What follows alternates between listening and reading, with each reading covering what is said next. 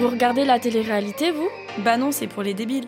Moi, je regarde, mais uniquement pour poser le cerveau. Et ouais, c'est un sujet qui divise, et pourtant ça dure depuis 20 ans, et tout le monde connaît. Et nous, on a voulu dépasser les préjugés et comprendre pourquoi ça fonctionne et ce que ça dit de notre société. Alors, on a créé On se retrouve à l'extérieur. Un podcast réalisé par nous, Angèle, Camille et Julie, qui décortique ce phénomène avec des témoignages inédits. Parce que, qu'on aime ou qu'on n'aime pas, la télé-réalité influence notre société, et on doit en parler. Je ne peux plus me voir en teinture. On est quand même là pour faire du divertissement. Elle veut le beurre, l'argent du beurre, la crémière, l'infirmière, elle veut la ferme, elle veut tout. Aïe, oh, c'est le français, c'est le combat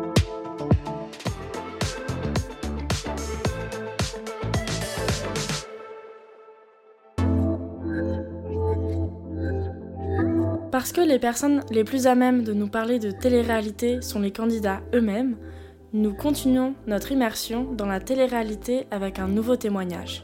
Aujourd'hui, c'est Luna Sky qui nous prête sa voix. Elle va nous raconter son histoire avec la télé-réalité, mais aussi les répercussions que cela aura eu sur sa vie privée.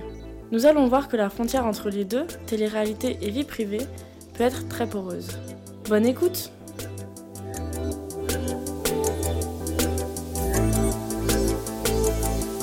tout le monde, je suis Luna. J'ai été connue, je pense, parce que euh, j'ai fait des apparitions dans des émissions de télé-réalité française. De base, moi, j'ai quitté la France quand j'avais 18 ans pour aller habiter aux États-Unis. Donc, je suis revenue en France, entre guillemets, récemment, suite à mes émissions de télé. Euh, j'ai un parcours assez éclectique. J'ai commencé très tôt à faire du théâtre. Je suis partie déjà de chez mes parents à l'âge de 15 ans. Très vite, euh, je suis rentrée dans la vie professionnelle. Donc, euh, j'étais en coiffure, CAP, mais j'allais pas à l'école. Je voulais que travailler. Donc, euh, je me focalisais vraiment sur le travail. À côté de ça, je faisais euh, des études de théâtre dans une école de théâtre pendant plusieurs années. Et puis, très vite, je me suis intéressée au côté un peu business du cinéma. Donc, j'ai étudié un petit peu la production. Par ce biais, j'ai eu l'occasion de voyager aux États-Unis. J'ai eu un gros coup de cœur pour Los Angeles. Donc, j'ai décidé de m'installer là-bas. De là-bas, j'ai commencé à faire de la musique. Donc, j'ai fait euh, trois écoles de production musicale. J'ai fait une école de songwriting, donc c'est euh, des écritures de musique, et puis une école de DJ.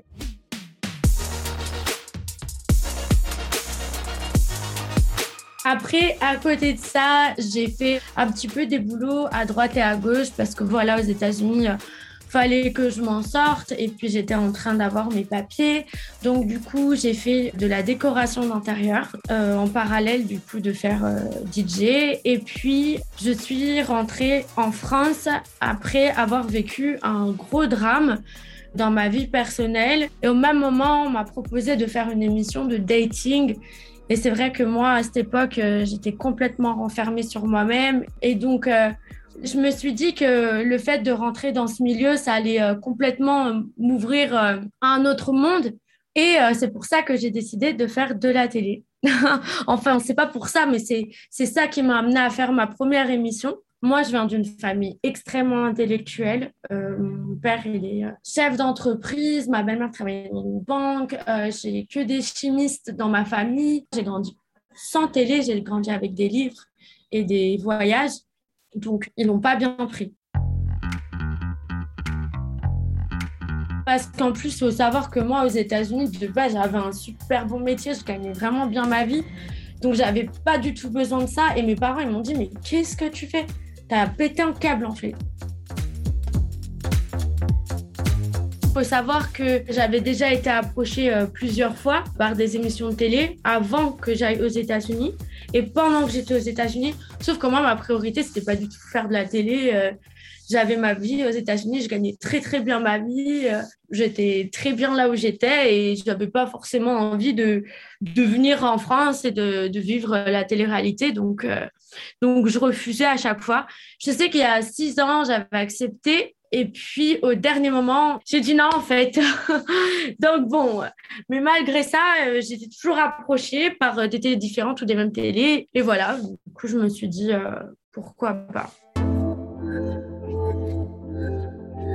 En 2020, Luna participe à la quatrième saison des Princes et des Princesses de l'amour. C'est une émission diffusée sur W9. Le concept Candidats et candidates sont sélectionnés en tant que princesses et princes et vont se voir proposer des prétendantes et prétendantes éliminées au fur et à mesure dans le but de trouver l'amour. Via cette émission, Luna fait son entrée dans le milieu de la télé-réalité en France. Étonnamment, ça s'est pas du tout passé euh, comme je pense les autres personnes qui ont fait cette émission. Ça s'est très très bien passé. En sortant, j'ai euh, rencontré mon ex-petit copain qui lui aussi faisait de la télé mais on s'est rencontrés sur un cadre musical et puis ça a été tout de suite un très grand coup de cœur. Le lendemain, elle m'a présenté à sa famille, elle m'a emmené dans la maison qu'il était en train d'acheter. On a commencé à faire plein de projets. Et puis euh, petit à petit, il m'a dit que la condition sine qua non, comme lui faisait de la télé depuis 10 ans, c'était pour qu'on soit ensemble que je rentre dans les Marseillais. C'est comme ça que j'étais amenée à faire les Marseillais. Au début, j'étais pas sûre. Je suis retournée aux États-Unis pendant un mois et demi quand on a commencé à sortir ensemble. Et j'hésitais énormément à rentrer en France et à continuer dans le cursus télé-réalité parce que je savais que ça allait un petit peu euh, empiétrer sur mon image et euh, tout ce que je peux faire professionnellement parlant. Mais j'étais très amoureuse et je l'ai fait.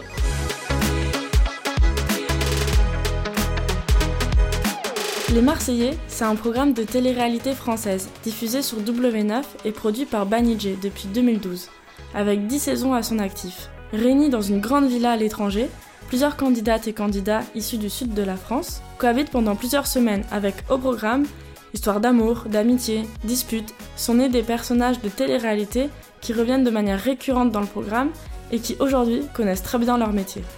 Moi, je sais que Les Princes de l'amour, qui est la première télé que j'ai faite, elle n'était pas du tout euh, faite de la même manière que la télé des Marseillais que j'ai faite euh, par la suite. Ça n'avait rien à voir. Et vous savez quoi? Chaque tournage est complètement différent. On a des productions qui sont différentes, on a des cadres qui sont différents, des objectifs qui sont différents.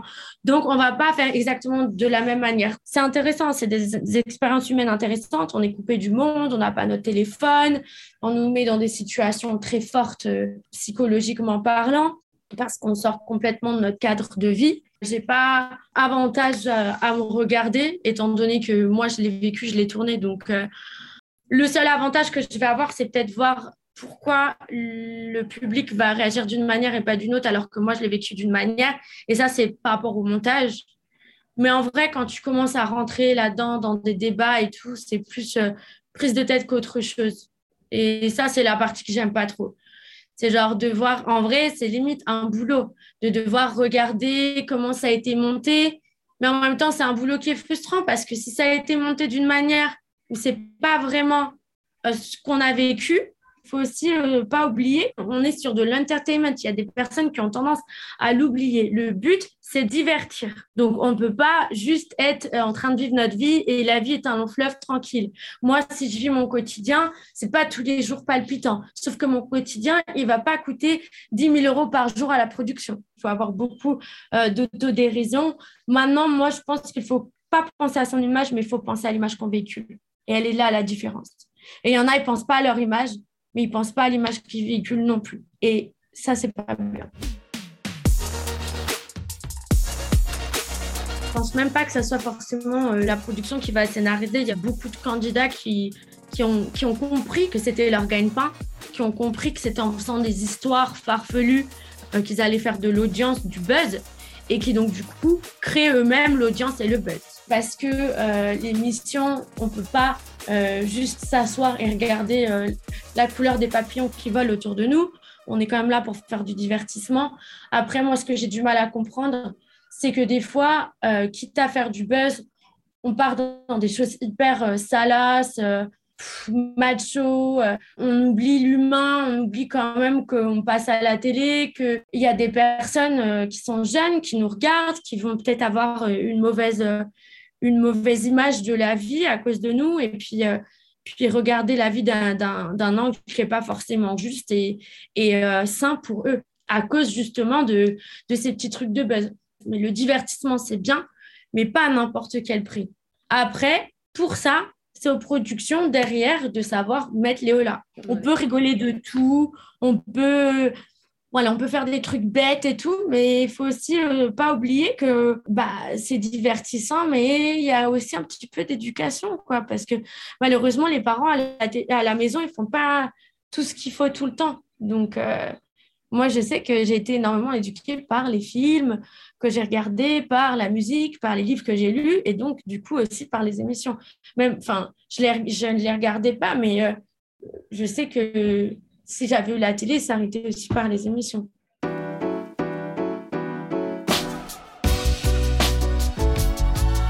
Suite à sa participation au Marseillais, Luna nous explique la difficulté de vivre les conséquences de celle-ci sur sa vie réelle le retour à la réalité, il est euh, très compliqué en fonction de ce qu'on a vécu. C'est-à-dire que si on revient à la réalité avec son copain et tout, euh, qu'on est heureux, euh, tout va bien, c'est génial. Si on revient avec des déceptions amicales ou des déceptions amoureuses, c'est très dur. Enfin voilà, tout dépend. Mais c'est difficile de, de retourner à l'état, on va dire, naturel. Moi, je sais, ça j'oublierai jamais hein, quand mon ex m'avait trompé que, en fait, ce qui est marrant, c'est que le tournage, il dure deux semaines, mais la diffusion, elle dure un mois et demi. Donc, euh, en soi, quand on est déçu de quelqu'un qui nous a trompé, on met pas une semaine à lui pardonner. Sauf que à la télé, une semaine, ça fait trois semaines. Donc, les gens, ils commencent à crier, à dire oui, mais elle est chiante, elle pardonne pas tout de suite. Oui, mais en même temps, c'est logique on met pas une semaine dans la vie en règle générale à pardonner une tromperie et une trahison aussi forte. Sauf que même ça, la production, elle le sait. Donc au bout d'un moment, elle dit euh, c'est bon, faut y aller parce qu'à la télé, ça va pas passer. Et c'est là que inconsciemment et euh, en dépit de notre volonté, les choses deviennent scénarisées. Parce que si elles le sont pas, moi je l'ai vu, hein, j'ai mis énormément de temps à tout le monde péter les plombs. Euh, tous les auditeurs étaient là, ouais, non, mais elle est chiante, euh, elle veut pas le pardonner. Au bout d'un moment, si tu veux pas le pardonner, bah ciao. Bah ouais, mais pour vous, ça fait trois semaines, mais en fait, comme c'est pas scénarisé, moi, ça fait une semaine et j'arrive pas au bout d'une semaine. Désolée.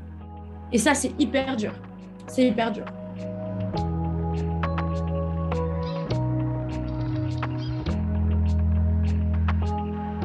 Maintenant, je regrette pas du tout. Ça a été une expérience. Après ça, malheureusement, euh, il y a beaucoup de choses qui ont tourné un petit peu au cauchemar euh, pour moi. Euh, j'ai vécu une rupture très compliquée, des trahisons amicales dans ce milieu de par cette rupture.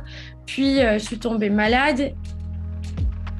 L'année dernière, Luna frôle la mort après avoir reçu des injections d'acide hyaluronique qui lui déclenchent une septicémie.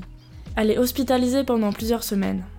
Cet événement relance le débat sur les conséquences de la médecine esthétique, présentée parfois comme anodine et sans risque, mais plus largement aussi sur les conséquences de la chirurgie esthétique dans notre société, avec la représentation qui en est faite dans l'univers des médias, et particulièrement dans le milieu de la télé-réalité et sur les réseaux sociaux. La médecine esthétique, ça a été vraiment fait parce que c'était dit complètement anodin ça n'a pas de lien avec le fait d'avoir fait de la télé-réalité, si ce n'est que j'en avais entendu parler avant de par le chirurgien de mon copain de l'époque et que la meilleure amie, entre guillemets, de mon copain d'avant euh, m'a motivée à le faire avec le chirurgien avec lequel je l'ai fait. C'est moi, je suis une adulte, euh, c'est moi qui l'ai fait hein, de moi-même. Et là, euh, ça a commencé à être très très choquant, on va dire, parce que euh, bah, quand ça va pas bien moralement, on s'attend à ce qu'au moins euh, on ait la santé. Et là, pour le coup, j'ai un peu, comme on dirait, je pense, touché le fond parce que ça allait plus du tout euh, dans mon cœur et dans ma tête, mais aussi dans mon corps. Et donc là, ça a été une vraie descente aux enfers. Maintenant, j'ai appris beaucoup de choses de tout ça. Que ça soit du milieu télé, que ça soit sur moi-même et que ça soit au niveau de ma santé et de la vie en règle générale. Maintenant, je pense que j'ai envie euh, de faire une télé euh, qui est intéressante pour moi, un truc qui me, qui me ferait rire avec des gens que j'aime, parce que je pense qu'il y a des bonnes télés qui sont marrants, on peut avoir euh, des belles rencontres, etc., etc., et puis ça peut être des belles expériences humaines. La télé-réalité est énormément noirisée, c'est-à-dire que là, on est en train de remettre tous les problèmes de société sur la télé, sauf que non, c'est les réseaux, c'est la télévision en règle générale, pas la télé-réalité, ce sont les clips, ce sont la musique, ce sont euh, les réseaux sociaux, etc., etc. C'est pas que la télé-réalité. Oui, il y a la télé-réalité, mais il y a tout ce qui nous entoure. La femme est hyper sexualisée euh, dans la vie en règle générale. Se mettre à nu, c'est avoir confiance en soi, assumer son corps et le dénuder, c'est avoir confiance en soi. C'est comme ça, on hypersexualise le corps et surtout le corps de la femme. C'est pas que à la télé. Et d'ailleurs, à la télé, moi je sais, peu importe les productions avec lesquelles j'ai travaillé, on n'a pas le droit de montrer les fesses, on n'a pas le droit d'avoir des décolletés trop plongeants. Parce que justement, on ne veut pas hypersexualiser le corps. Mais je sais que maintenant, si je suis en tournage et qu'il y a une télé qui me plaît pas, que je sens pas l'énergie, ah, c'est directement ciao. Parce que je n'ai pas besoin de ça. Et maintenant, j'en ai pris conscience. la télé, disons que c'est pas ma priorité. Et puis, euh, malheureusement, ça donne euh, une image euh, pas forcément équivalente à celle qu'on est vraiment, parce qu'il faut faire du divertissement. Et dans le divertissement, on montre pas le meilleur de nous-mêmes. Et donc, du coup, enfin, pas, on va dire la profondeur de nous-mêmes. parce que malheureusement, je pense que l'intellectuel, ça n'intéresse pas beaucoup. Je pense que quand tu travailles toute ta journée de 9h à 18h, t'as pas envie d'écouter des débats politiques, t'as pas envie d'écouter. Souvent, hein, les gens, ils regardent plus euh, TF1 qu'Arte. Ils regardent plus W9 que euh, Arte. Donc, euh, c'est pas pour rien. C'est parce qu'en fait, ils ont passé toute la journée devant un ordinateur ou au téléphone et tout ce qu'ils veulent, c'est regarder des trucs débiles qui vont les faire rire. Et donc, on fait des trucs débiles qui font rire et pas forcément des choses qui reflètent qui on est.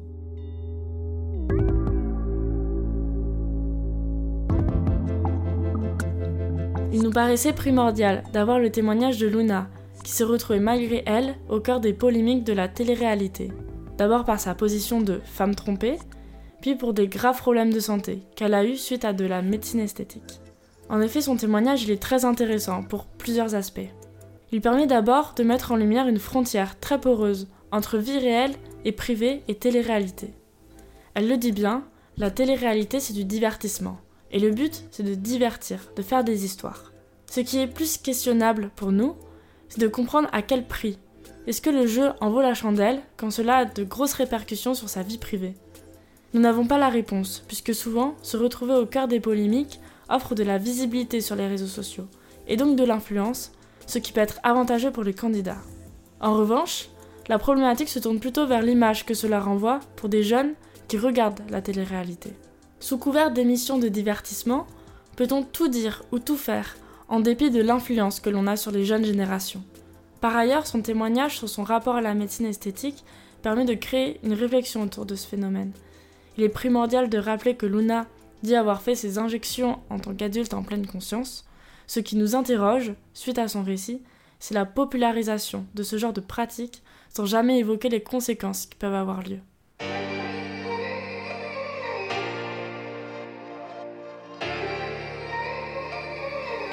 On espère que cet épisode vous aura plu. D'ici là, rendez-vous dans deux semaines pour un nouveau témoignage. Si ça vous a plu, n'hésitez pas à en parler autour de vous et abonnez-vous pour ne rien rater.